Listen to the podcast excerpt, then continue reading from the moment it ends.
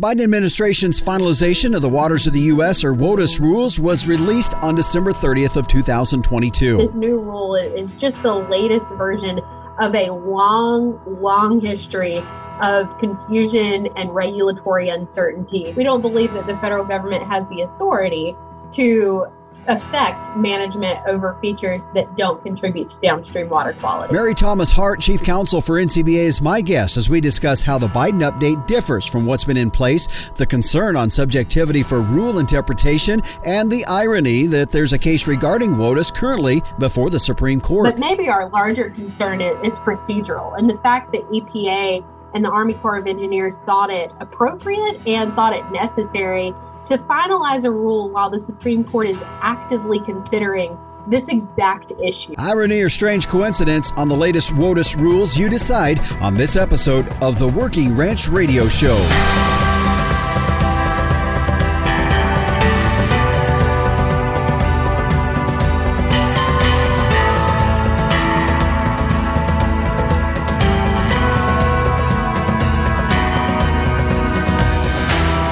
Everyone, and we welcome you back here again. This is the Working Ranch Radio Show. I'm Justin Mills, and we're glad to have you joining us here for our program today. This is episode 101, and if you're listening here on the radio, we thank you for tuning in and hope you stay with us. If you have downloaded the program and you are listening through your favorite podcast provider, we appreciate you doing that. Let us know also. Give us a thumbs up. Leave comments, as that's always helpful for us. And by the way, if you missed last week's show, I'd encourage you to go back and listen to that. Why Junior Shouldn't Come Back to the Ranch. Go back and take a listen to that one. A great show with Dallas Mountain joining me on that one. For our program today, though, we're going to be looking at Waters of the U.S., WOTUS as it's often referred to, and it really has been an issue that's been around an awful long time.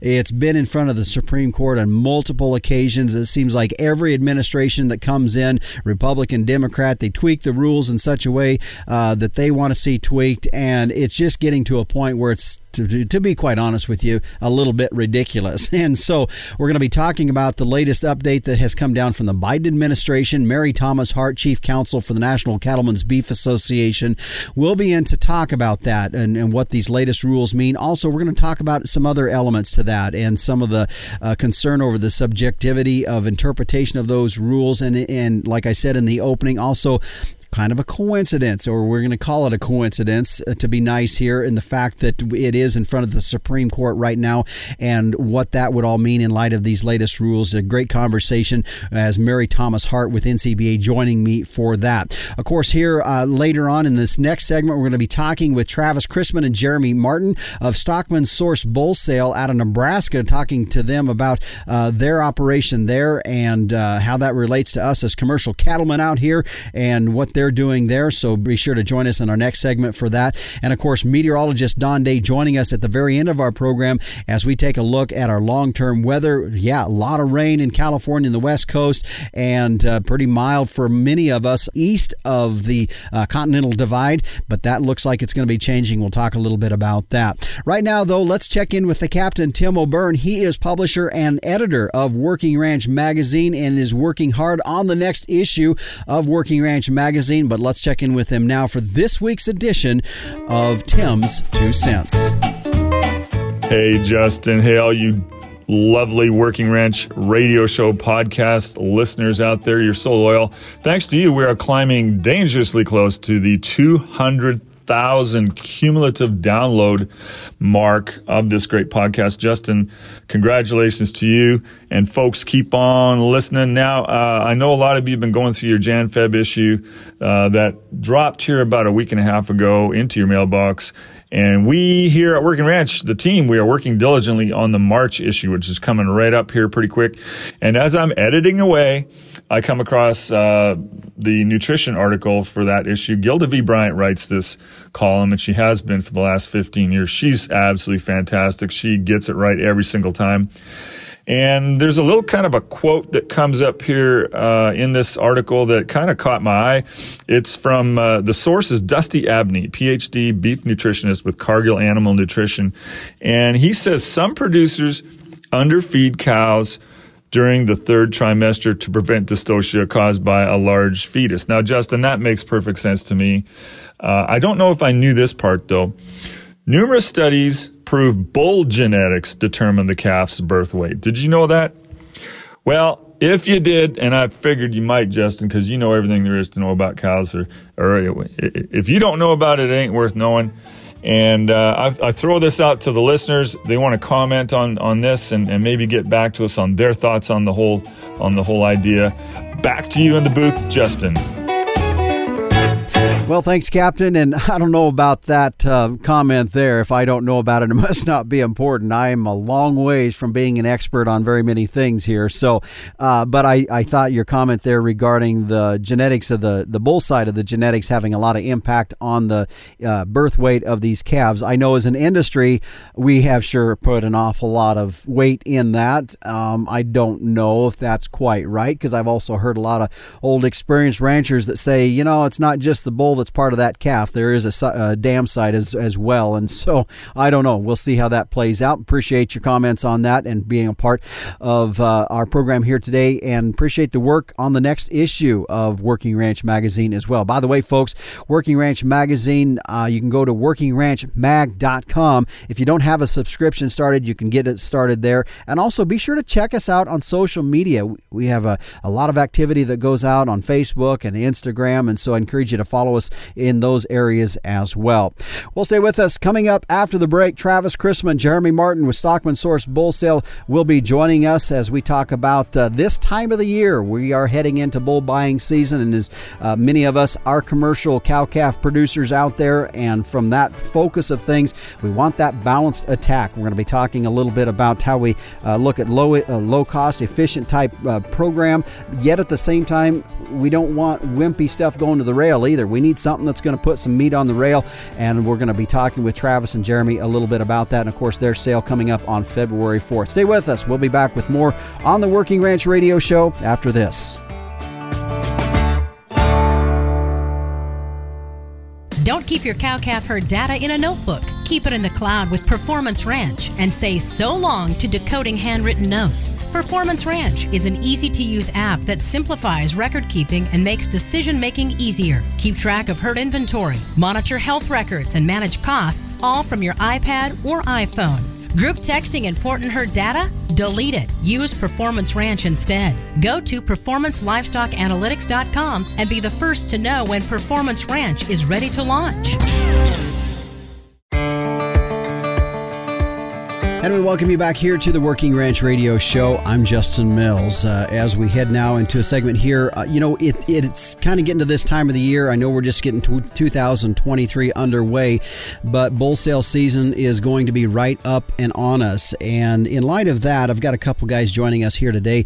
Travis Christman, Jeremy Martin, they're with Stockman Source Bull Sale coming up on February 4th. But before we get into some of the details on that, guys, it was interesting as we were visiting before we went on air here, just looking at as guys are heading into this time of the year, some things that's probably would be some things to consider as they're looking at buying bulls. And I know one of the things that we've really looked at, I know folks listen to my show quite a bit. You know, I'm kind of a low input operator, and I really believe that it's very important as a ranch that we look at having a profitable operation. And I know in talking with you guys, one of the things, Jeremy, that you feel is important in these programs is a balanced program, and really raising cattle that can be low input but yet still produce. Yeah, Justin, I would 100% echo what you said. I mean, we hear a lot of people giving lip service to running cows like the commercial cow herd, and for us, we basically, you know, run cows that we can make money on by retaining the steers or selling them at weaning or sending them through the feedlot. And then the seed stock deal is kind of an offshoot of that. I mean, we started out just kind of raising bulls for ourselves and for our neighbors, and it's just grown from there. We sell a bull that's a little bit older, and it's mostly because, you know, we desire to calve these cows and April, May, or in Travis's case in the fall, just, you know, from a labor and a feed standpoint, it's what fits our best system. And allows us to still create a steer calf that's economically viable. Mm-hmm. Travis, your thoughts on that? Yeah, we both of our systems are kind of set up so we can be able to utilize the resources that are available, and that'd be corn stalk residue is a cheap feed source down here for us. And if we can graze that with our cows all winter and we aren't farrowing them through a barn in January or February and having to feed, you know, a full lactating ration, you know, that allows us to operate like our commercial customers do. And just the cattle, I think it just helps us to select for more doability and longevity cows that can go out and forage, have some heart girth and fleshing ability is pretty much a necessity for us. Mm-hmm. As we were talking before, I had asked Jeremy, I'd asked you about the research that you had done as you have your doctorates in reproductive and physiology from University of Nebraska. And when you were doing that with Dr. Rick Funston, just some elements that you were looking at in terms of a balance and realizing that if we can get these heifers to a point to where they're fairly low input, you feel from the bull side of things, we need to be looking at that same thing.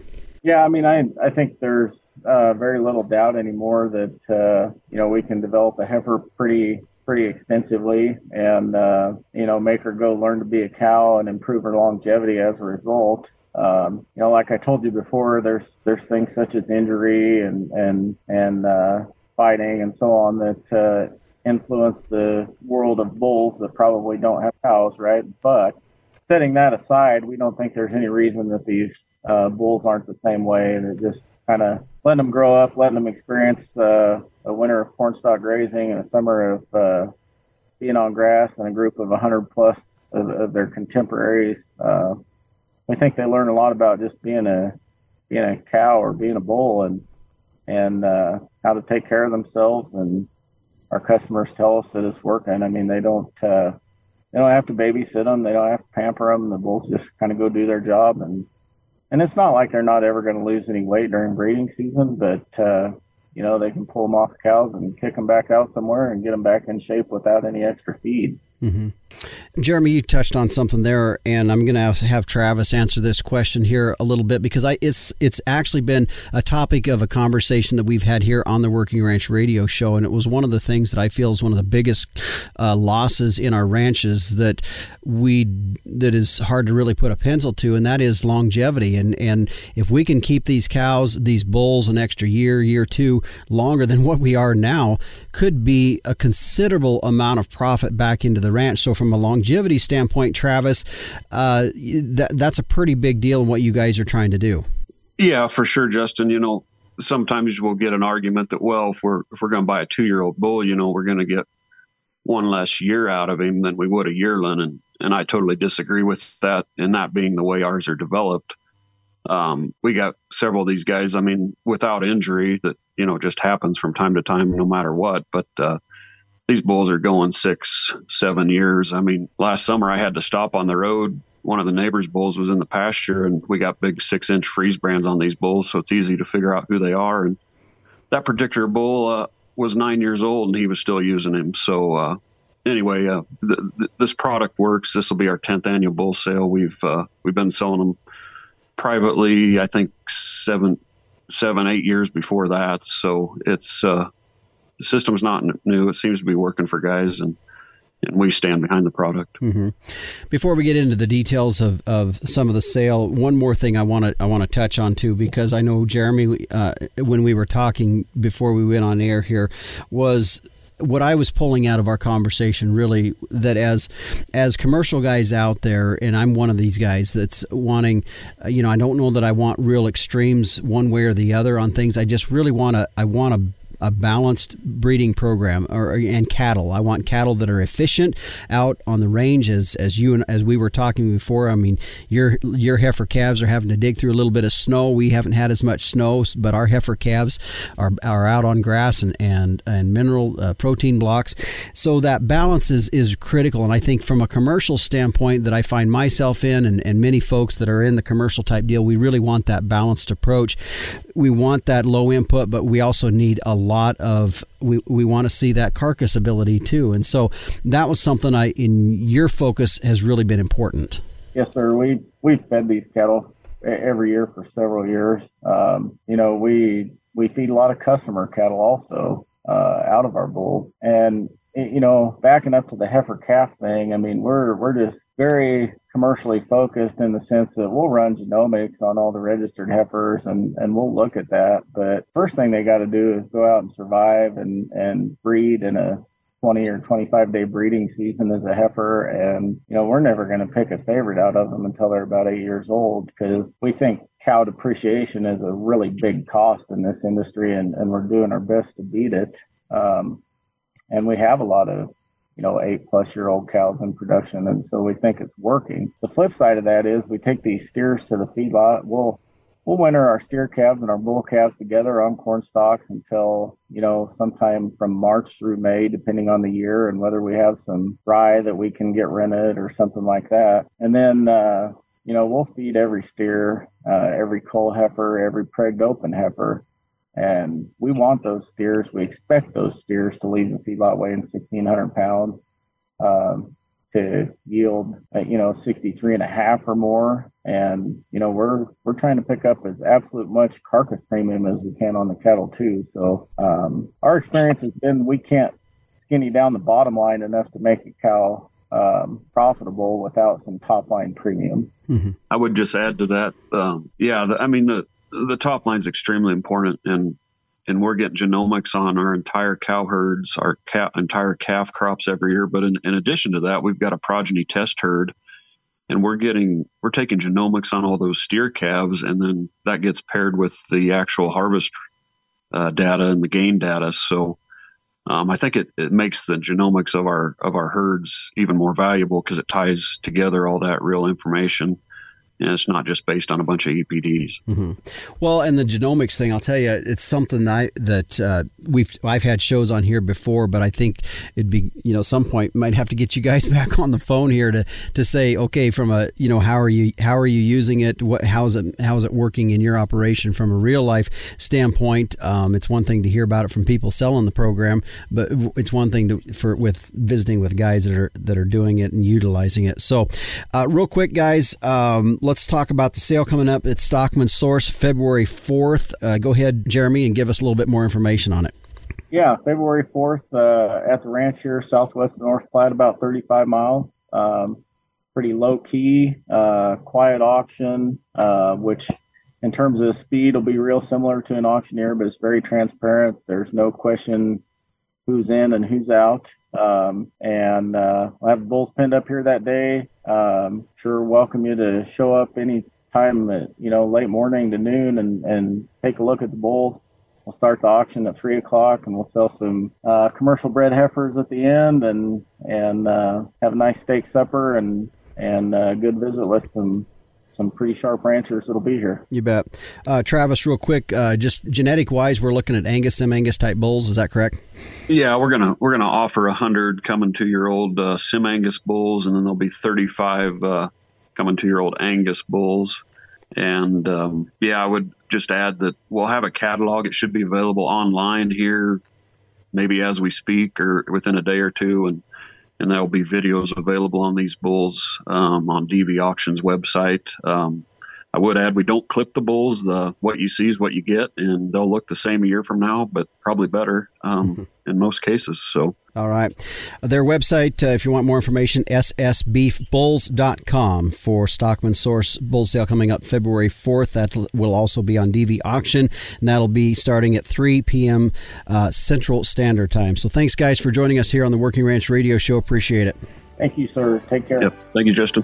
And again, that was Jeremy Martin and Travis Christman, partners in the Stockman Source Bull Sale. That website, one more time, ssbeefbulls.com. You can find more information there or go in there to request a catalog as well. Well, when we come back, we're going to talk about the Biden administration's updated rules on the waters of the U.S. and what that means to us as ranchers when we come back on the Working Ranch Radio Show. Starting off in the right direction is essential to gaining an advantage later when you go to market your calves. And I have proof that the right direction is with Sim Angus sired calves. A 2020 study by K-State showed that Sim Angus sired steer calves earn more at sale time than all other breed identified sire groups with at least 50 lots represented on Superior Livestock's 2020 summer sales. The proof's right there. For low-risk, high-potential calves with earning potential, be confident that Sim Genetics will give you more per head, period.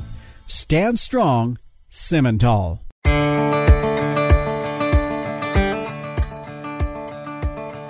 And we welcome you back here to the Working Ranch Radio Show. I'm Justin Mills as we head now into our feature topic for today's show. And we're going to be exploring, as we said in our opening of our show here today, really a topic that has been around for quite some time. But I think much like what we're dealing with this issue, maybe not quite a full understanding of it, but also at the same time knowing that it is going to affect us as ranchers across the country. And that is the waters of the U.S. And it came into being, of course, many years ago, with the Clean Water Act of 1972 and some of that as that began to be implemented. But the whole issue has always been revolving around definition of what that would actually mean. Joining us today is Mary Thomas Hart, Chief Counsel for the National Cattlemen's Beef Association. And first of all, Mary Thomas, I do appreciate you joining us from all the way back in Washington, D.C. to talk about this issue.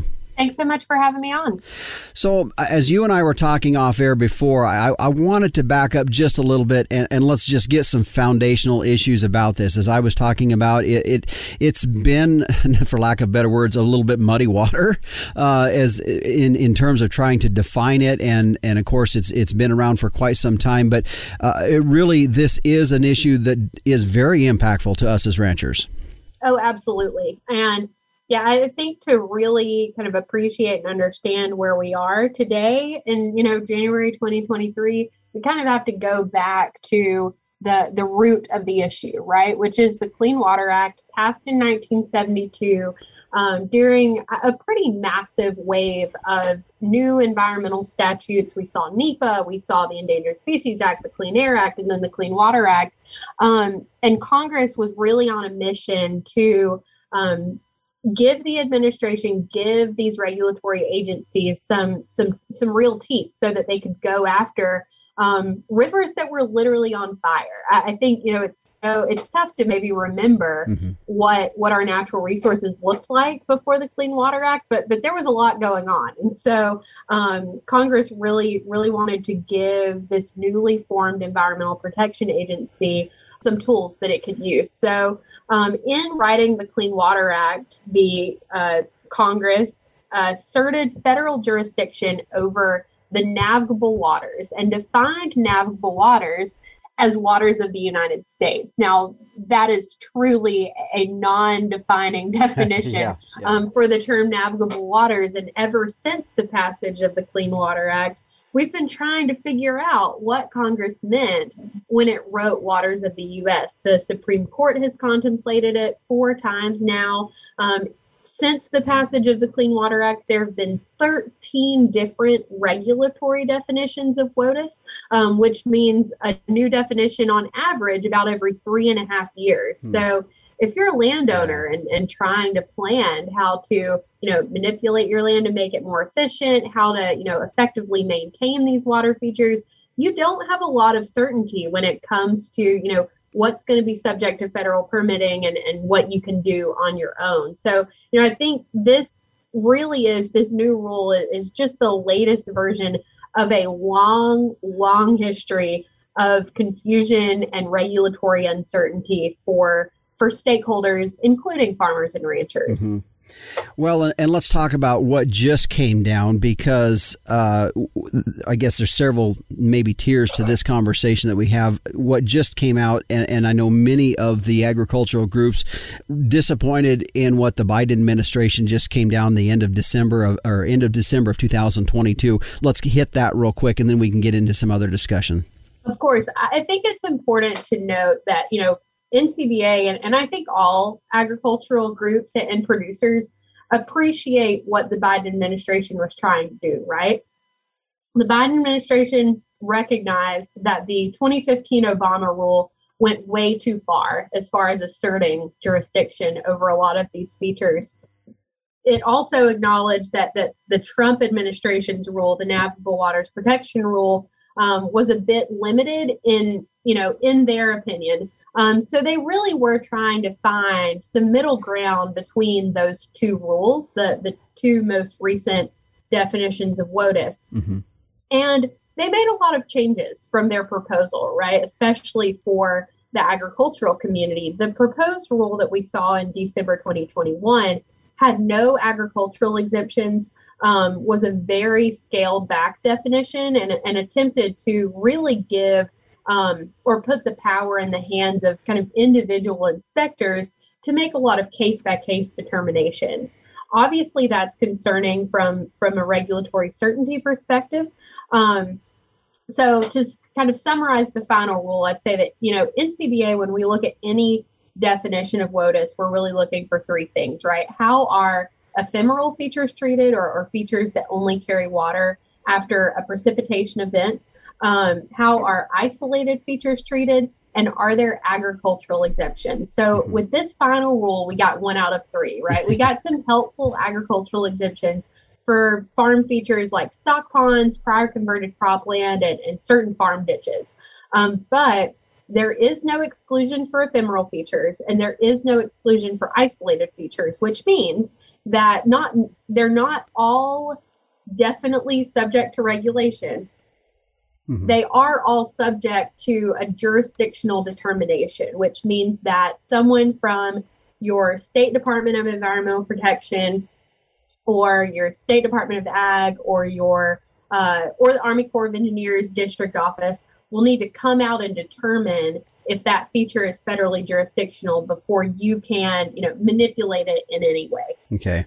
So does that lay itself a little bit open to some subjectivity then because of who's going to be inspecting that? Absolutely. Yeah. I mean, the Army Corps of Engineers works really hard, you know, to make sure that their jurisdictional determinations are fairly uniform across the country, right? They get handbooks, they have a lot of tools, and they're pretty, they are required to kind of stick to those guidelines, to mm-hmm. stick to those handbooks. But yeah, of course, when you have, you know, multiple sets of eyes looking at features across the country to make those jurisdictional determinations, there's going to always be some variation in how those handbooks, how those guidelines are interpreted, right? What is considered a hydrologic feature? What is considered hydrologic soil? Those are all different types of, I guess, factors that go into determining whether a feature, especially when you're talking about a wetland, is going to be subject to federal jurisdiction. So, you know, I think there's certainly the risk of some variation, some level of subjectivity. I don't want to put it all on, you know, inspectors and say that they're, you know, bad people. I really don't think that that's the case. I don't think that, you know, for the most part, I don't think inspectors are out to get us or anything. But I think when you have any kind of rule like this that allows this kind of pretty high level of case-by-case determinations, there's going to be some subjectivity in making those determinations. Yeah, and I would agree. I don't know that we want to pinpoint out that it's really going to rest entirely on the inspectors or the Army Corps, or those folks. I actually think it's probably higher up that can actually put some of that more into some definition for what they are expected to be looking at. And I think really what this goes back to initially, which has been the concern all along, is just, you know, how far-reaching is this going to be? I mean, we're concerned as landowners, you know, how much power are they taking away from us? Right. And I think, you know, the Clean Water Act was clearly written to regulate water features, right? But when you pull in things like isolated features, like, you know, certainly regional features like prairie potholes are an excellent example, or playas, vernal pools, those isolated features that really have no impact on downstream water quality because they're not contributing to downstream water quality, right? Mm-hmm. I think those features are a big question for us, you know, when it comes to, you know, what gives EPA jurisdiction to regulate those features, because the Clean Water Act is really focused on protecting the quality of these navigable waters, right? Ensuring that traditionally navigable waters are, you know, protected and healthy. But if you're talking about features that really don't contribute in a significant way to that downstream water quality, then in our opinion, that's where you draw the line, not between, you know, regulation and non-regulation, but I think, you know, more accurately, between federal and state management, right? Yeah. And, you know, if a state manages, or if a state chooses to manage those isolated features or manage those ephemeral features, they're better equipped to do so, right? They understand the landscape better. They understand landowners better, more likely. And so are able to kind of work with landowners in a more effective way to manage those features.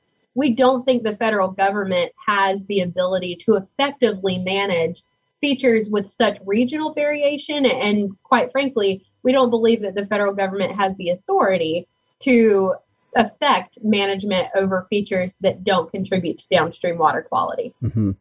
You know, that's a good topic there in itself. And we've just got a little bit of time before we need to take a break here. But that is, and I'm a real big proponent of states' rights by all means. But we also see some of these states that are extreme on some of these kind of issues, especially water type issues, and whether, you know, that little swampy patch over there is a protected spot or whether it's, you know, not. And that, of course, would go back to some state deals. So, I mean, that's, I guess there's some issues there that kind of plays into this that does affect us as ranchers, depending on how the state wants to move forward in their protection of these issues. I think it's absolutely a part of the conversation, right? But we have to, you know, look at that. And from my perspective, I am only charged with, you know, making sure that the Clean Water Act is doing its job and only doing its job, yeah, not, you know, attempting to do the work of states, sure, and state environmental programs. So, yeah, you know, when I look at the Clean Water Act, it is easy to tell that the Clean Water Act was written as a cooperative federalism statute, right? It was meant to kind of give the federal government pockets of jurisdiction, but then leave a lot of that work up to the states, right? A lot of the Clean Water Act is providing funding to state programs, providing, you know, technical expertise to state programs, writing out, you know, different kind of, especially pollutant discharge programs, kind of writing those up at the federal level and then handing it off to the states for implementation. So there is a lot of federalism and cooperative federalism really built in to the structure of the Clean Water Act. Now, there are certainly states that go above and beyond. You know, I'm a Florida native, and Florida has very strict, you know, groundwater regulations and water quality monitoring regulations, especially for agricultural operations. But I think it's a good example of, because the state government is closer to the constituents and closer to the landowners, the state governments often, you really take the time to work with landowners and make sure that whatever regulations or programs are being implemented are not only good for the environment, but good for the people that are living on the land, right? So using Florida as an example, the state of Florida actually pays ranchers to filter water through their ranches. And then they measure phosphorus coming onto the ranch and then measure phosphorus coming off of the ranch, and pay landowners for the phosphorus that's being stored on those rangelands. So I think that's just one example of how, you know, states can take a much more unique approach to addressing issues in a way that maybe the federal government can't. Mm-hmm. My guest today is Mary Thomas Hart, Chief Counsel for the National Cattlemen's Beef Association, and we're talking about waters of the U.S. WOTUS is a lot of times you hear it referred to as. And when we come back, we've got one more segment with Mary Thomas, and we're going to talk about the timing, because the Biden administration just put out some things here at the end of 2022, because the timing of this is also interesting, because there's also an issue in front of the Supreme Court right now. And when we come back, we're going to talk with Mary Thomas more about that. When we come back on the Working Ranch Radio Show. Set up the next generation for a productive lifetime with Zinpro Avella 4. Achieve productive success in your cows with 20% increased conception rate and a 16-day tighter calving interval. Calves from cows supplemented with Zinpro hit the ground running with improved immunity and 28 more pounds at weaning. Allow your cows and calves to perform to their full potential with Zinpro Avella 4. And we welcome you back here to the Working Ranch Radio Show. I'm Justin Mills. My guest today is Mary Thomas Hart, Chief Counsel for the National Cattlemen's Beef Association. And we're talking about recently that the Biden administration put out an updated ruling on the waters of the U.S., or WOTUS, as you often hear it referred to. It's been an issue. It's been around for quite some time, since the Clean Water Act of 1972. And we had a good definition and some conversation about that in the previous segment. Mary Thomas, I want to get to now, because when this came out, I guess maybe a little bit of a head scratcher that the Biden administration come out with some definition in a way, because there is a very large case that's sitting in front of the Supreme Court right now, where a ruling is expected to come out that might provide a little bit more definition to that. So let's talk about that and where we're at from a timing perspective in relation to what the Biden administration just recently put out. Great point, Justin. So, when the Biden administration announced this final rule on December 30th, I think NCBA's concerns were two-pronged, right? The first was substantive, and we've talked about some of our substantive concerns with the final rule, but maybe our larger concern is procedural, and the fact that EPA and the Army Corps of Engineers thought it appropriate and thought it necessary to finalize a rule while the Supreme Court is actively considering this exact issue, right? No one can look into a crystal ball. No one knows what the Supreme Court is going to say in its opinion in the Sackett case. But there is a decent chance that the Supreme Court could issue an opinion that completely, ties up EPA and Army Corps' final rule, and they'll have to go right back to the drawing board to put together yet another definition of WOTUS. So not only does this, rule finalization in the midst of a Supreme Court case make things even more confusing for regulated stakeholders, but to us, it just looks like an ineffective use of government funds. Mm-hmm. Well, and of course, we can theorize, a lot of different ways about this, and that's exactly what I was thinking. I mean, wow, what a poor use of our bureaucrats' time. Not that they've ever really been too concerned about that, but but at the same time, it's just like, I mean, we've got this coming out. Do you think? I mean, is there a political play in this? Two reasons. One, when it came out, the 30th of December, of course, ahead of a Supreme Court ruling, is there a political edge that the Biden administration is looking at on this? Great question. I think that there's absolutely a bit of tension between the administration and the Supreme Court right now. And, on December 30th, 2022, the midterms are over and we are officially in a presidential election cycle, which is wild to think about. But I think, this administration is going to be thinking about everything it can do in the next 2 years to shore up support for a future presidential election, and kind of pushing back against the Supreme Court is a really effective way for them to kind of gain support, especially with their base, following some recent other unrelated Supreme Court decisions. Yeah. But you made a good point. I kind of already said it, that it seems like a waste of government resources. But the Sackett case was really interesting and unique, and I think that's part of the reason why it's so difficult to know where the court's going to take this. When the Supreme Court heard oral arguments in Sackett on October 3rd, 2022, 6 of the 9 justices on the bench were hearing arguments related to WOTUS, are considering the definition of WOTUS for the first time. Mm-hmm. So, we have 3 prior Supreme Court decisions on the definition of WOTUS. But really the consensus during those oral arguments in October was that those 3 prior cases haven't provided the clarity needed either for the people writing the rule or the people that are having to comply with the rule. Those prior decisions have just created more confusion. By the end of oral arguments, I think it was Justice Gorsuch who said that he didn't want to hear the word significant anymore. There has been so much conversation about the phrase significant nexus. He said, I don't even want to say that word anymore. I don't want to hear it. So I think there's a decent chance that this Supreme Court in the Sackett case could give us an entirely new standard for what is considered waters of the U.S., could throw out those, tests that we've come to we know we have to work with, but we certainly don't enjoy them. Significant nexus and relative permanence. Throw those out and really kind of start from scratch. And I think that could be really interesting. It would certainly turn this EPA and this final WOTUS rule on its head. Yeah.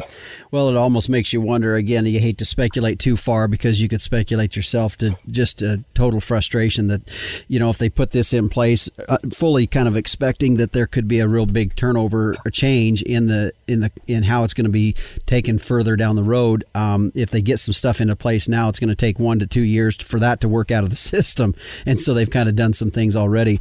I want to quickly look at what's in front of the Supreme Court right now. It's Sackett versus the EPA. Real quick, kind of give us the what we're looking at there, what they're going to be deciding on with that. Sure. So the facts in Sackett, and this is actually the second time that the Sackett family has been to the Supreme Court litigating related to the Clean Water Act, which is very interesting. It's a couple in Idaho, and they bought some lakeside property with the intention of building their dream home, right? Not an agricultural fact pattern, but, you know, brings up this larger question of when is a wetland considered adjacent? And that may not seem like it directly, you know, has a direct interplay with the definition of WOTUS, but this question of adjacency and, you know, how far does a feature have to be away from traditional navigable waters in order for it to be jurisdictional or in order for it to not be jurisdictional? That's the question that's at play here.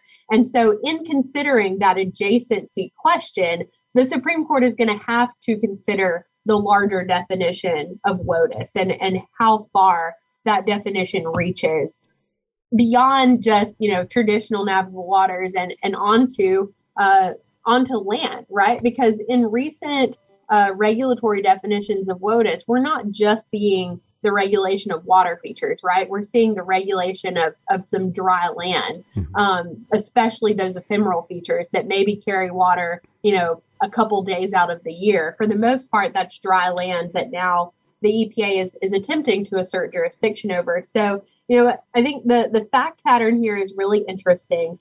It is definitely a wetland. The question is whether it is an adjacent wetland that is subject to federal jurisdiction and federal permitting requirements. So I think it's going to be an interesting case to consider, and likely we'll get a favorable opinion. I'm not sure if the court's going to go as far as to, you know, fully side with the Sacketts, but I think we're going to get something that's certainly helpful. But in the last couple of years, we've seen Justices Kavanaugh and Roberts both side with liberal justices in environmental cases. They're not consistently voting one way when it comes to these environmental regulatory cases. So they could be some swing votes on the bench. But I think based on oral arguments, we're going to get something favorable. And I think the Supreme Court really sees the larger issue with the lack of certainty in this space right now and would really like to put this issue to bed. I think they're tired of talking about WOTUS, of hearing about WOTUS. And I think they'd like to just, you know, put a bow on it and be done with it. And I'm sure we all would too. Yeah. I was going to say, as you were saying that, I'm thinking, yeah, we are too. I you know, we're tired of hearing about this. And I mean, we want it to be favorable. So with how it's going to affect agriculture, but at the same time, we do need to get this thing, move on past this whole deal. In regards to that decision, I know you don't know exact timing, but what are we looking at? Is it going to happen in June timeframe, or is it going to happen the next 3 months? I think we're looking at late spring. So probably April. We usually get these types of opinions in, you know, late March or April. So that's kind of when I'm expecting it. I think the timing of all of this could be very interesting.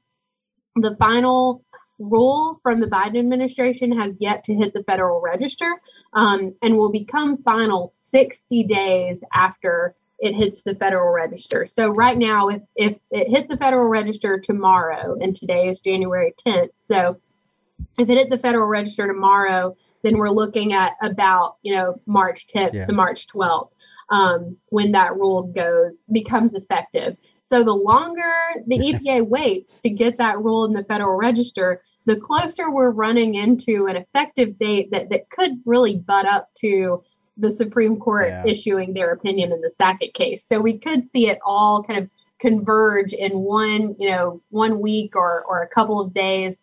And that will make for a very busy April.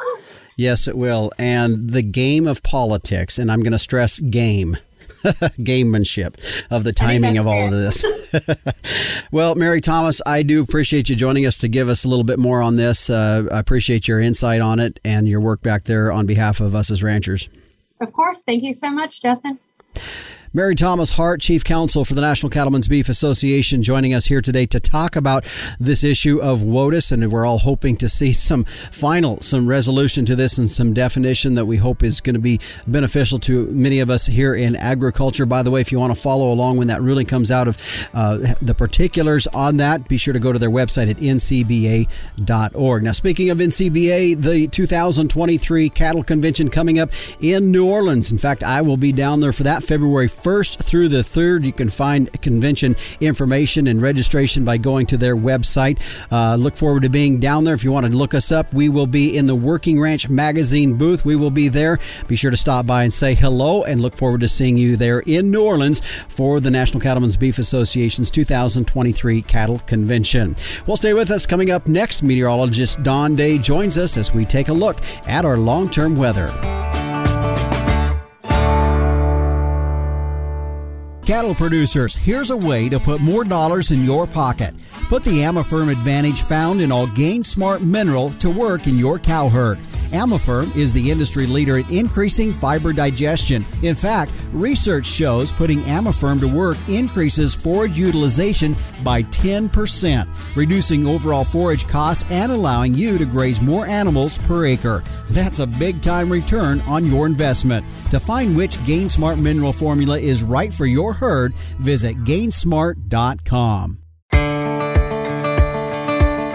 And welcome back to the Working Ranch Radio Show. I'm Justin Mills as we take a look at our long-term weather, and joining me now is meteorologist Don Day. And Don, I got to be honest with you, I didn't know if I really wanted to visit with you because I've been enjoying the mild weather that we had, and I knew it sounded like we had the change in weather coming. But real quick, let's kind of look back over the last week or so, and man, oh man, just as what you and I had talked about last weekend on the show, the West Coast, California really got hammered. Boy, have they ever. And there's more hammering to come. They're looking at probably another 7 days of these Pacific storms coming on in.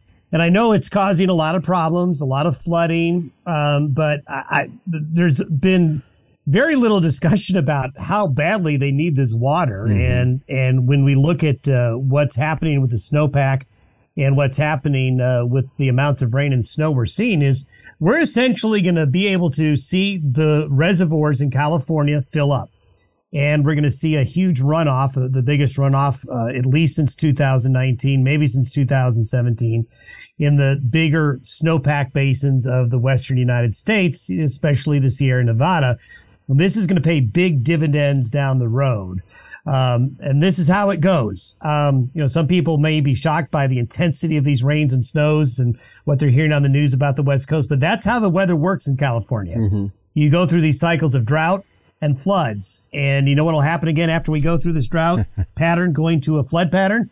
We'll go back into another cycle later on. Mm-hmm. And some of this moisture is also pushing into the interior west as well. So we're seeing really good snowpack conditions in the central and southern Rockies. Folks talked a lot about, and for good reason, Lake Mead and Lake Powell. Mm-hmm. Well, we're going to see a lot more water going into those reservoirs during the runoff season as well. But since we've been so dominated by this Pacific pattern, Justin, we've had a very big January thaw really over most of the United States since we had that Arctic outbreak in December. Yeah.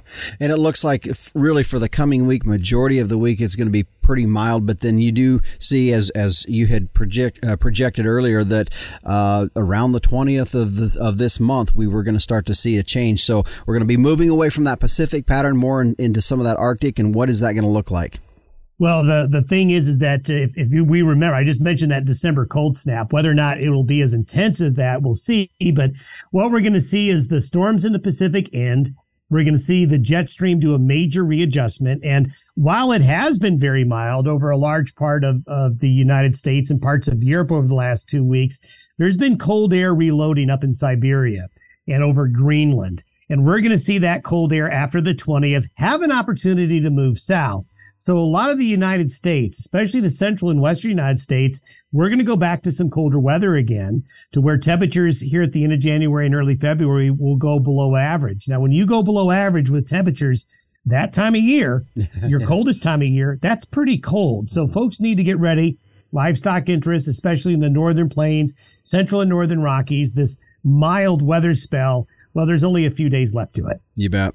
Well, that kind of gives us an idea of what we got looking forward. Some point I want to visit here on our show, get a La Nina update. I've got, I was reading some other weather information out there. I'm going to share that with you.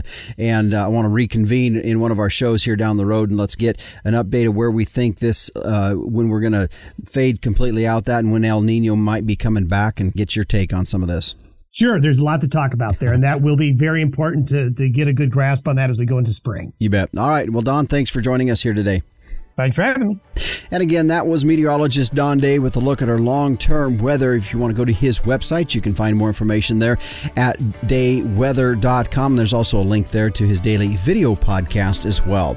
Well, stay with us. When we come back, we'll put a wrap on this week's show when we return on the Working Ranch Radio Show.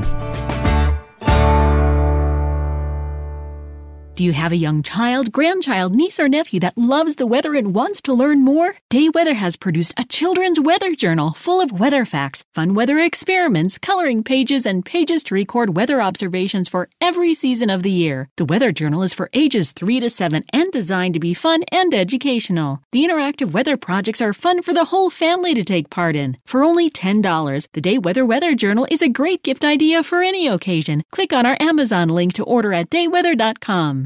Don't keep your cow-calf herd data in a notebook. Keep it in the cloud with Performance Ranch, and say so long to decoding handwritten notes. Performance Ranch is an easy-to-use app that simplifies record-keeping and makes decision-making easier. Keep track of herd inventory, monitor health records, and manage costs, all from your iPad or iPhone.